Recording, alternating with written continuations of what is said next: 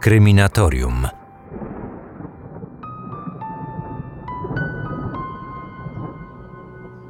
Miały po 10 lat. Były najlepszymi przyjaciółkami.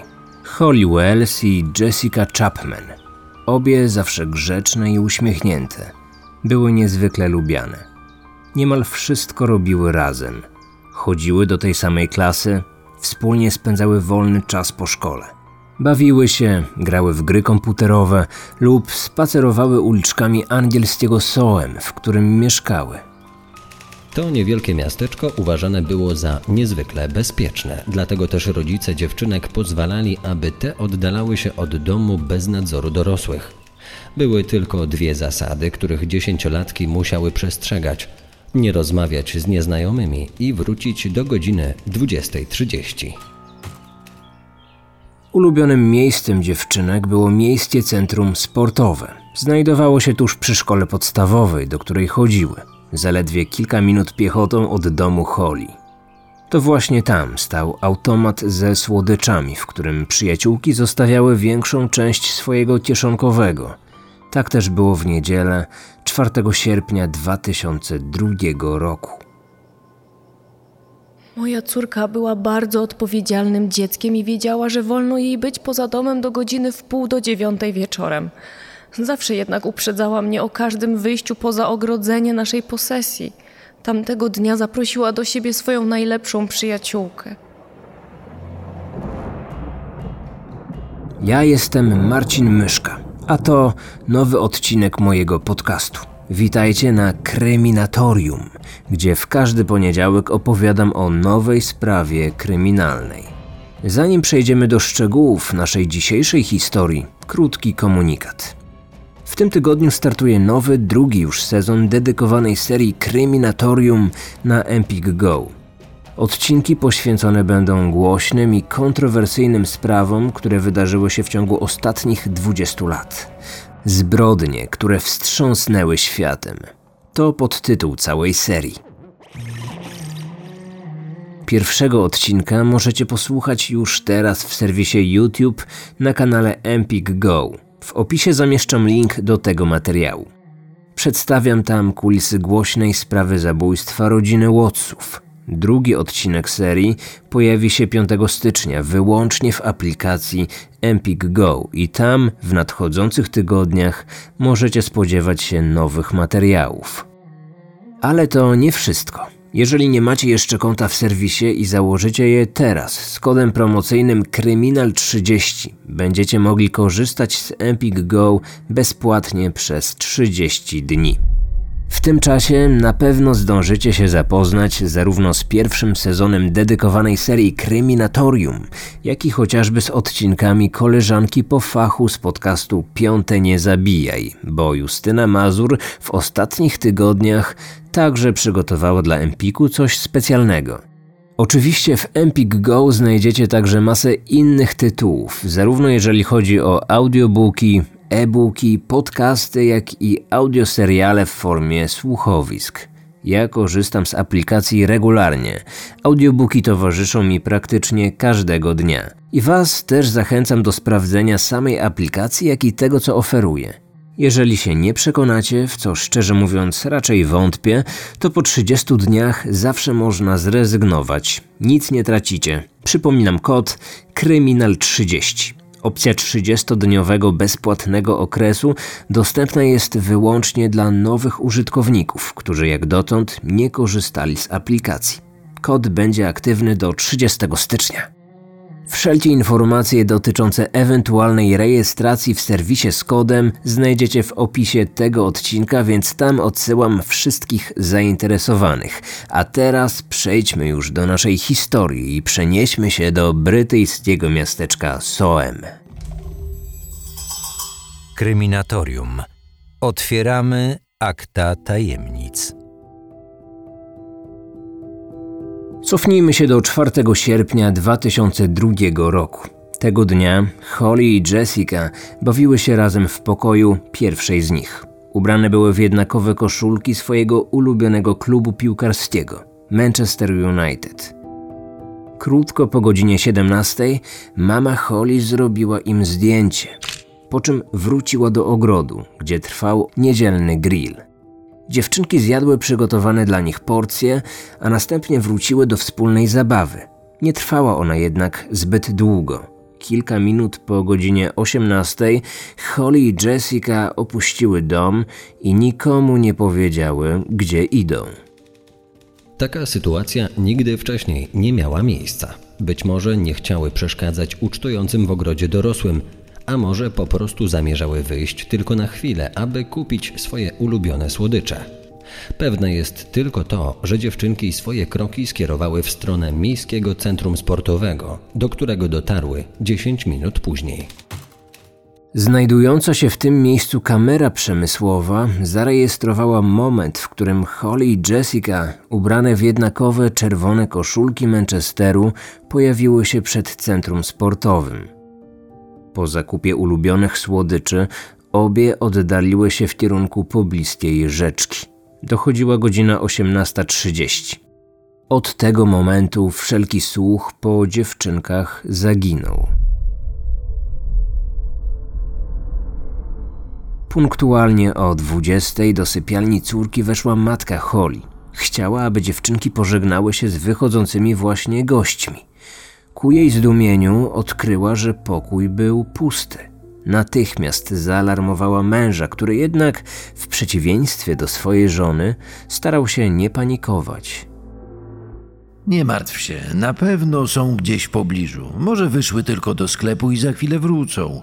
Nasza córka wie, że musi być w domu najpóźniej w pół do dziewiątej, więc ma jeszcze pół godziny.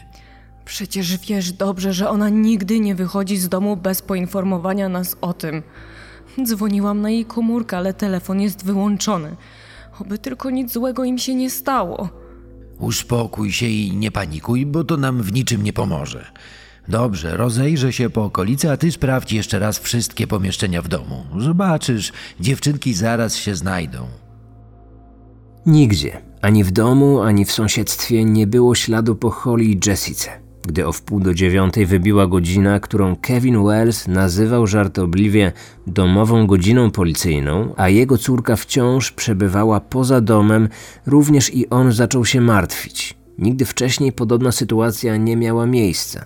Martwili się również państwo Chapman, których córka Jessica nie wróciła do domu o wyznaczonej porze. Mijały nerwowe minuty w trakcie gorączkowych poszukiwań prowadzonych na własną rękę przez obie rodziny oraz ich sąsiadów.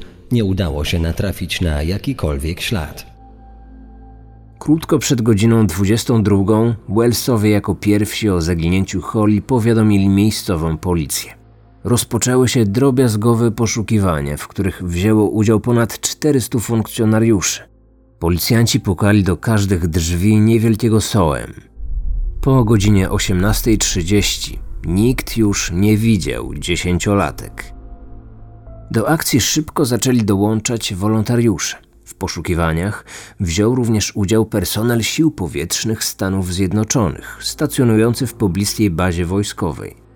Jeszcze tego samego wieczoru ostatnie zdjęcie Holly i Jessica, te na którym dziewczynki ubrane były w jednakowe koszulki klubu piłkarskiego Manchester United, opublikowane zostało w lokalnych mediach.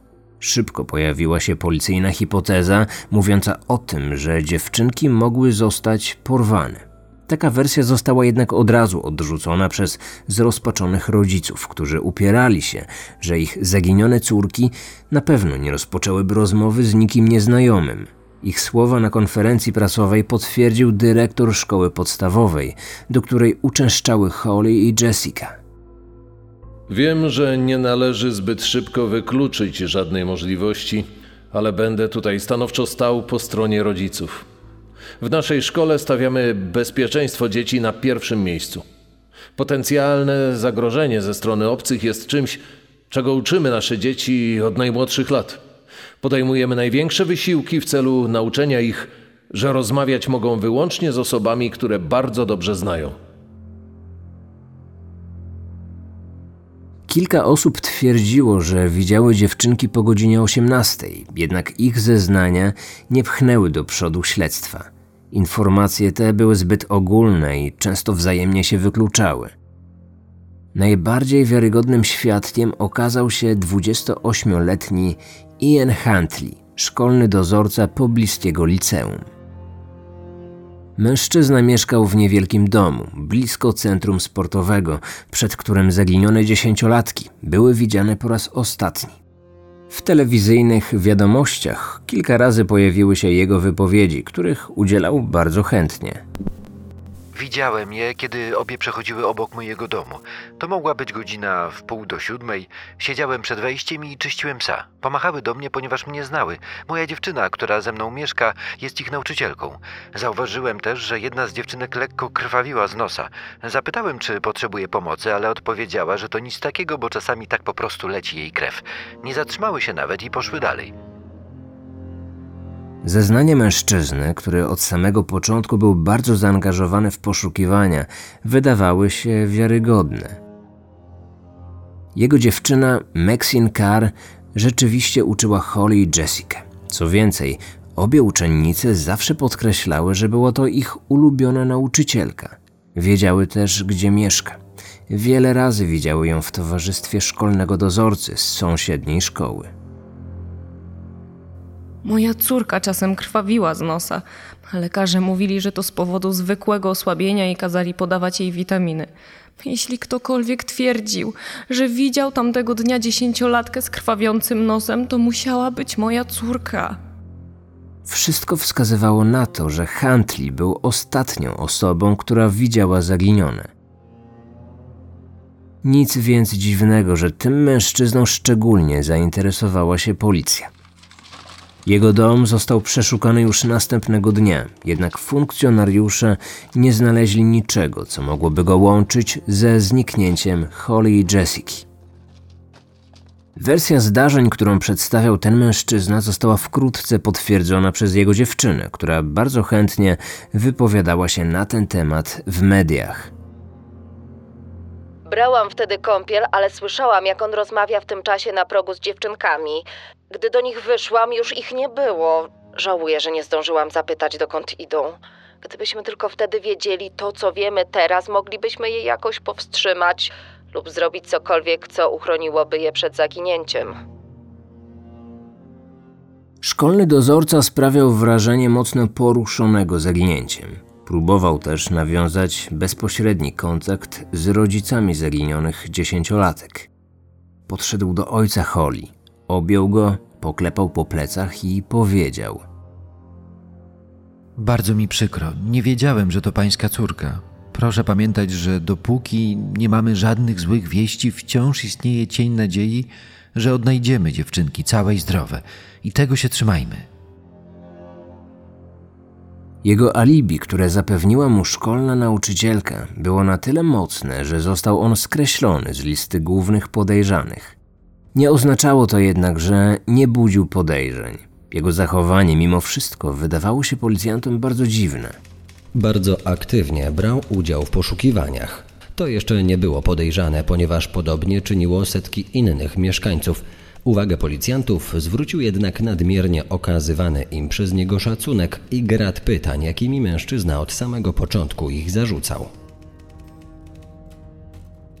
A pytał właściwie o wszystko. Jak długo trwa badanie próbek DNA i ile dni mogą one przetrwać w środowisku naturalnym, zanim ulegną całkowitemu zniszczeniu. Interesował się postępami w śledztwie. Nieustannie dopytywał, jakie ślady znaleziono.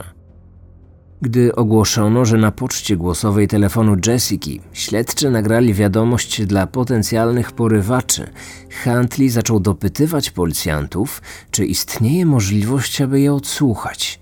Czasami wręcz domagał się zdradzenia mu informacji, których policjanci dla dobra śledztwa nie chcieli upubliczniać. Miał też świeże zadrapania na twarzy, które tłumaczył zabawą z psem. Kolejnym faktem, który zwrócił uwagę policjantów, był sposób, w jaki zarówno Huntley, jak i jego dziewczyna wypowiadali się w mediach o zaginionych. Była po prostu cudowna i prześliczna. Jeśli ktoś je ma, to niech natychmiast pozwoli im wrócić do domu. Bardzo za nimi tęsknię. Obie były moimi ulubionymi uczennicami. No właśnie, były, a nie są. Coraz bardziej medialna para przeważnie wypowiadała się o zaginionych dziewczynkach w czasie przeszłym. To sprawiło, że detektywi zaczęli im się przyglądać znacznie uważniej niż na początku śledztwa. Osoba szkolnego dozorcy nie dawała nam spokoju. Niby żadne dowody nie wiązały go z zaginięciem, ale jego zachowanie odbiegało od typowego dla osób przejętych losem tych dwóch dziewczynek. Z każdym dniem stawał się coraz bardziej nerwowy i wyraźnie tracił na wadze. Sprawiał wrażenie, jakby w ogóle nie spał, co najmniej od tygodnia. Przyjmując za najbardziej prawdopodobną wersję, że dziewczynki zostały uprowadzone, detektywi przesłuchali blisko 300 zarejestrowanych w pobliskich hrabstwach przestępców seksualnych, w tym 15 pedofilów, określanych przez policję jako szczególnie drapieżnych. Zbadano również pojawiające się plotki, jakoby Holly i Jessica umówiły się na spotkanie z osobą poznaną przez internet. Wszystko na nic. Śledztwo w dalszym ciągu tkwiło w martwym punkcie, a brytyjska prasa, szczegółowo opisująca sprawę zaginięcia, o którym mówił już cały kraj, nazwała poszukiwania najbardziej rozległymi i najintensywniejszymi w brytyjskiej historii kryminalnej. Przełom nastąpił 12 dni po zgłoszeniu zaginięcia. Śledczy, przypuszczając, że Ian Huntley wiedział znacznie więcej niż decydował się mówić, postanowili jeszcze raz przeszukać szkolny magazyn, w którym dozorca w związku z wykonywaną pracą spędzał dużo czasu. Późnym wieczorem 16 sierpnia w koszu na śmieci odkryto na wpół spalone fragmenty koszulek piłkarskich. Były podobne do tych, które w dniu zaginięcia miały na sobie dziewczynki. Natrafiono również na buty w rozmiarze typowym dla dziesięciolatek. Tylko on miał klucze od tego magazynu, więc było dla nas jasne, że nikt inny nie mógł umieścić tam nadpalonych koszulek i butów. Choć nie odnaleziono ciał, wszystko wskazywało na to, że poszukiwane dziewczynki nie żyją. Jeszcze tej samej nocy dozorca i jego dziewczyna zostali aresztowani pod zarzutem uprowadzenia i morderstwa. W trakcie pierwszego przesłuchania Huntley do niczego się nie przyznawał. Odmówił składania jakichkolwiek wyjaśnień i zażądał adwokata. Myślicie, że to zrobiłem, prawda? Byłem ostatnią osobą, która je widziała, dlatego myślicie, że coś im zrobiłem. Maxine Carey milczała, jeśli już odpowiadała na pytania policjantów, robiła to w sposób wymijający. Najczęściej powtarzała to, co już wcześniej mówiła zarówno detektywom, jak i mediom. Jeszcze zanim zakończyło się ich przesłuchanie, dokonano wstrząsającego odkrycia. W dwumetrowym rowie, w pobliżu bazy lotniczej, około 55 km na wschód od miasteczka Soem, strażnik leśny natknął się na częściowo spalone ciała Holly i Jessica. Prawdopodobną przyczyną śmierci dziewczynek było uduszenie. Stan zwłok nie pozwolił na stwierdzenie, czy obu morderstw dokonano na tle seksualnym. Nie udało się również ustalić, czy ofiary przed śmiercią zostały zgwałcone. Rozkład ciał sugerował, że do śmierci doszło prawdopodobnie już w dniu zaginięcia. Kiedy podano do publicznej wiadomości, że dziewczynki, których szukał cały kraj, nie żyją, Wielka Brytania utonęła we łzach. Ludzie byli wstrząśnięci. Nie mogli uwierzyć, że ktoś byłby zdolny do takiego barbarzyństwa. Do zrozpaczonych rodziców wysyłano kartki i kwiaty z całego królestwa. Swoje wsparcie okazał również piłkarz David Beckham – ówczesna gwiazda Manchester United i jeden z najsłynniejszych sportowców. To właśnie nazwisko Beckhama widniało na plecach koszulek, które dziewczynki miały na sobie w dniu zaginięcia. Tymczasem śledczy wciąż przesłuchiwali parę oskarżoną o dokonanie podwójnego morderstwa. Pierwsza złamała się Meksin. Kobieta nie zamierzała brać na siebie winy za tak okropną zbrodnię – Szybko przyznała, że alibi, jakie wcześniej dała swojemu chłopakowi, było całkowicie fałszywe. Meksin uwierzyła, że nie ma on nic wspólnego z zaginięciem. Zgodziła się pomóc. Zapewniła mu alibi, które wprowadziło w błąd policję. Dalsze śledztwo wykazało, że szkolny dozorca w ciągu ostatnich 10 lat dopuścił się co najmniej kilkunastu gwałtów. Obcował też seksualnie z osobami poniżej 14 roku życia. Oskarżony i skazany został jednak tylko raz. Większość przestępstw seksualnych, jakich się dopuścił, nie została nigdy zgłoszona ani przez jego ofiary, ani przez ich rodziny. O jego przeszłości nie wiedział też dyrektor szkoły, w której pracował, ponieważ w podaniu o pracę Huntley podał nazwisko panieńskie swojej matki. Tymczasem coraz więcej dowodów świadczyło przeciwko niemu. Po przebadaniu worka na śmieci, w którym znajdowały się ciała dziewczynek, okazało się, że są na nim odciski palców dozorcy. Na zabezpieczonych koszulkach znaleziono jego włosy oraz włókna z ubrań. Ciekawe fakty śledczym przekazał też jego sąsiad. No, widziałem, jak w dzień zaginięcia mył swój samochód, czego nie robił nigdy wcześniej. Dokładnie odkurzył wnętrze, a potem zdezynfekował je jakimiś środkami chemicznymi. Z bagażnika wyrwał całą wyściółkę, zastępując ją kawałkiem domowego dywanu. Pozbył się również narzuty, która zawsze pokrywała tylne siedzenie. Okazało się, że następnego dnia po zaginięciu dziewczynek Huntley zmienił wszystkie opony, choć były zupełnie nowe. Próbki ziemi zebrane spod auta oskarżonego pasowały do miejsca, w którym sprawca porzucił ciała swoich ofiar. Ustalono również, że ostatni sygnał z telefonu komórkowego jednej z dziewczynek został wysłany w bezpośrednim sąsiedztwie domu szkolnego dozorcy, dokładnie o godzinie 18.46, a więc kilka minut po spotkaniu z zaginionymi, o którym Huntley tak chętnie opowiadał wcześniej dziennikarzom. Pomimo niepodważalnych dowodów, oboje wciąż twierdzili, że są niewinni i nie mają nic wspólnego zarówno z zaginięciem, jak i ze śmiercią dziewczynek. Prokuratura była innego zdania i żądała dla oskarżonych maksymalnej kary, czyli dożywotniego pozbawienia wolności. Maxine Carr, będąc już w areszcie, początkowo utrzymywała ze swoim chłopakiem kontakt listowny. Regularnie pytała o jego zdrowie i zapewniała o swojej bezgranicznej miłości. Pocieszała go oraz dodawała mu otuchy. Podkreślała również, że wierzy w jego niewinność. Wszystko zmieniło się, gdy obrońca kobiety przedstawił jej dowody obciążające jej chłopaka. Ona także mogła trafić za kratki na wiele lat. Maxine nagle zdała sobie sprawę, że jej sytuacja jest znacznie gorsza niż do tej pory sądziła. Natychmiast całkowicie zerwała kontakt ze swoim dotychczasowym chłopakiem. Przestała również wierzyć we wciąż płynące z jego strony zapewnienia o niewinności.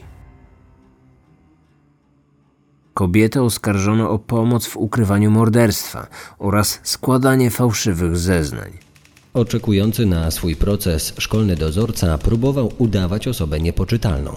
Po jego próbie samobójczej w czerwcu 2003 roku został poddany drobiazgowej dwumiesięcznej obserwacji w szpitalu psychiatrycznym. Nasz zespół badał jego stan psychiczny w celu ustalenia, czy cierpiał on na jakąkolwiek formę choroby psychicznej i czy był zdolny stanąć przed sądem, by odpowiedzieć za swoje zbrodnie. Według naszej oceny badany, choć jest psychopatą, nie cierpi na żadną poważną formę choroby umysłowej lub psychotycznej, które mogłyby wykluczyć jego udział w procesie. Stwierdziliśmy również, że w momencie popełnienia morderstw był świadomy swoich czynów. Proces, który rozpoczął się w listopadzie 2003 roku, przykuł uwagę całej brytyjskiej opinii publicznej. Krajowe dzienniki ze szczegółami relacjonowały jego przebieg. Społeczeństwo, wciąż nie mogące wyjść z szoku po tej okrutnej zbrodni, domagało się głów. Pojawiły się nawet głosy o konieczności przywrócenia w Wielkiej Brytanii kary śmierci, bo tylko taki wyrok w oczach Brytyjczyków byłby sprawiedliwy. 1 grudnia 2003 roku Ian Huntley zdecydował się na zaskakujące wyznanie. Wysoki sądzie przyznaje się do zabicia dziewczynek. Nie było to jednak morderstwo, jak mi się zarzuca, ale wypadek. Gdy spotkałem je przed swoim domem, u jednej z nich dostrzegłem krwawienie z nosa. Postanowiłem udzielić pomocy. Zaprowadziłem je do mojej łazienki. Wanna już wcześniej była wypełniona wodą, ponieważ kąpałem swojego psa. Podłoga była mokra, więc się pośliznąłem i straciłem równowagę. Wtedy doszło do wypadku. W dalszej części ze szczegółami opisał, jak upadając, niechcący pchnął Holly do wanny. Dziesięciolatka miała wpaść do wody i utonąć. Jak sam przyznał w tym momencie, spanikował i zamarł. Świadkiem tej sytuacji miała być Jessica, która zaczęła głośno krzyczeć. Płakała i krzyczała, że zrobiłem to specjalnie. Bałem się, że hałas zaalarmuje sąsiadów, więc próbowałem stłumić jej krzyki i wytłumaczyć, że nie chciałem zrobić krzywdy jej przyjaciółce. Zatkałem jej usta dłonią, ale zrobiłem to zbyt mocno i przypadkowo ją udusiłem. Spanikowałem, a gdy doszedłem do siebie, było już za późno, by udzielić jakiejkolwiek pomocy. Obie nie żyły. Zapytany o to, dlaczego nie wezwał karetki, a później z premedytacją starał się zniszczyć wszelkie dowody, Huntley stwierdził, że po prostu bał się, że nikt mu nie uwierzy w tę przypadkową śmierć. Dzień później, prawdopodobnie poinstruowany wcześniej przez swojego obrońcę, nieco zmodyfikował wersję zdarzeń. Próbował wytłumaczyć się ze swoich słów, kiedy podczas wypowiedzi dla jednej z telewizji stwierdził, że co prawda widział dziewczynki w dniu ich zaginięcia, ale tylko przez chwilę. Ich śmierć wywołała u mnie traumę, która sprawiła, że chwilowo straciłem pamięć. Z powodu szoku w mojej głowie wymazał się fakt, że były w moim domu. Dopiero teraz wszystko sobie przypomniałem. Jego linia obrony została jednak zburzona przez Maxine, która opowiedziała, że od samego początku Huntley mówił jej, że dziewczynki były w domu i wyszły z niego dopiero po udzieleniu pomocy Holly. Kobieta tłumaczyła, że całkowicie wierzyła w jego niewinność. Wiedziała jednak, że jej partner był w przeszłości karany za gwałt. Gdyby przyznał, że dziewczynki były u niego w domu, od razu trafiłby na celownik śledczych. Próbowała go przekonać, aby opowiedział policji o tym, że chciał pomóc krwawiącej z nosa dziewczynce. Jednak on tłumaczył, że zaproszenie do domu uczennicy jest naruszeniem zasad panujących w szkole, w której był dozorcą. Gdyby o tym fakcie dowiedział się dyrektor, Huntley natychmiast straciłby pracę. Dlatego właśnie kobieta zapewniła mu alibi. Wielokrotnie przekonywała, że zrobiła to wyłącznie dlatego, bo była pewna, że jej chłopak nie może mieć żadnego związku z zaginięciem i śmiercią tych dziewczynek. Kolejni świadkowie w coraz większym stopniu podważali linię obrony. Ważne okazały się też zeznania świadków. Stali razem przy otwartym bagażniku swojego samochodu. On cały się trząsł i przez dłuższy czas wpatrywał się w ten bagażnik. Pokazywał palcem jego wnętrze. Coś tłumaczył. Ona stała obok ze spuszczoną głową. Widziałam, że przez cały czas płakała. Nagle oboje spostrzegli mnie w oknie. Wtedy ten mężczyzna szybko zamknął bagażnik, po czym oboje w pośpiechu wsiedli do samochodu i odjechali. Dlaczego jego uwagę tak bardzo przykuła zawartość bagażnika? Na co wskazywał palcem i co wtedy tłumaczył? Dlaczego Maxine płakała? Zdaniem prokuratury odpowiedź mogła być tylko jedna. W bagażniku znajdowały się wtedy dwa martwe ciała dziewczynek, które szkolny dozorca miał zamordować z zimną krwią. Huntley miał je wozić przez kilka dni, zanim znalazł sposób, aby je ukryć, a w tym pomogła mu jego dziewczyna. Według prokuratury sprawca dokonał swoich morderstw z pobudek czysto seksualnych, a próbująca go kryć kobieta oszukała policję, ponieważ za wszelką cenę starała się chronić swojego partnera. Dopiero strach przed więzieniem sprawił, że wyznała całą prawdę. Obrońca dozorcy do końca próbował przekonać wszystkich, że nie jest on okrutnym mordercą. Mój klient jest rzeczywiście winny śmierci dziewczynek. Dlatego zasłużył na sprawiedliwą karę. I wierzę, że taką właśnie karę otrzyma. Należy jednak pamiętać, że nie jest on potworem, jak próbuje się go nazywać. Nie przedstawiono niepodważalnych dowodów na to, że planował morderstwo i dokonał zbrodni z premedytacją. Argumenty obrony nie przekonały ławy przysięgłych. 17 grudnia 2003 roku Ian Huntley został uznany winnym dokonaniu dwóch morderstw z premedytacją i skazany na dożywotnie pozbawienie wolności z możliwością przedterminowego zwolnienia dopiero po 40 latach. W momencie odczytywania wyroku twarz mordercy nie okazywała żadnych emocji. Nigdy nie udało się ustalić dokładnego przebiegu obu zabójstw. Podczas odczytywania uzasadnienia wyroku sędzia zwrócił się bezpośrednio do skazanego. Nie ulega wątpliwości, że zamordowałeś je obie. Jesteś jedyną osobą, która wie, w jaki sposób to zrobiłeś, i jedyną osobą, która wie, dlaczego to zrobiłeś. Niech Bóg zlituje się nad Twoją duszą. Gdy sędzia zakończył swoją mowę, rodziny zamordowanych dziewczynek zaczęły głośno płakać. Już po wyjściu z budynku sądu, matka Jessiki powiedziała dziennikarzom: Myślę, że ten człowiek był niczym więcej jak tykającą bombą zegarową, a wybuch był tylko kwestią czasu. Dziewczynki znalazły się po prostu w niewłaściwym miejscu i czasie. Mam nadzieję, że gdy go zobaczę następnym razem, będzie leżał w trumnie, tak jak nasze córeczki, które ten potwór nam odebrał. Maxine Carr, która przyznała się do składania fałszywych zeznań, stanowczo zaprzeczyła swojemu współudziałowi w morderstwach. Została uznana za niewinną zarzutu pomagania sprawcy w tuszowaniu dowodów. Za celowe wprowadzenie w błąd organów ścigania kobieta została skazana na 3,5 roku więzienia. Na poczet kary sąd zaliczył byłej nauczycielce okres, jaki spędziła w areszcie. Po wyjściu na wolność kobieta nie wróciła już do swojego miasta. Po licznych groźbach, jakie otrzymywała od mieszkańców regionu, zmuszona została do zmiany swojej tożsamości i przeprowadzki. Nie znamy jej obecnego miejsca pobytu. Dom, w którym Holly i Jessica zostały zamordowane, wyburzono w kwietniu 2004 roku. Decyzją miejskich władz gruz pochodzący z rozbiórki został rozwieziony do kilku nieoznakowanych miejsc. Teren po budynku do dziś jest tylko pustym i ogrodzonym placem, porośniętym trawą.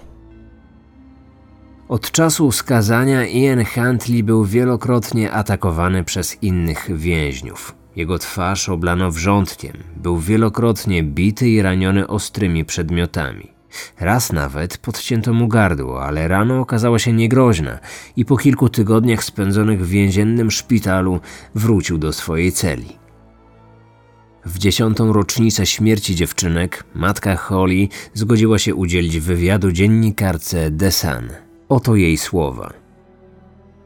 Gdy dowiedziałam się, że moja córka nie wróci już do domu, poczułam się tak, jakbym dostała obuchem w głowę. To był koszmar, z którego już nigdy się nie obudziłam. Choć minęło tyle lat, wciąż czuję ten sam ból. Nawet teraz, gdy idę ulicą i widzę, jak inne matki oraz inni ojcowie krzyczą na swoje dzieci, szarpią je za rękę lub strofują przy każdej okazji, w mojej głowie pojawia się tylko jedna myśl. Nie róbcie tego. Kochajcie swoje dzieci najmocniej, jak potraficie. Kochajcie je całym swoim sercem. Kochajcie je, dopóki możecie. Odcinek powstał na podstawie książek takich autorów jak Nathan Yates, Kevin Wells i J.C.S. Butler oraz na podstawie artykułów prasowych z brytyjskich dzienników The Guardian, London Evening Standard, The Telegraph oraz The Sun.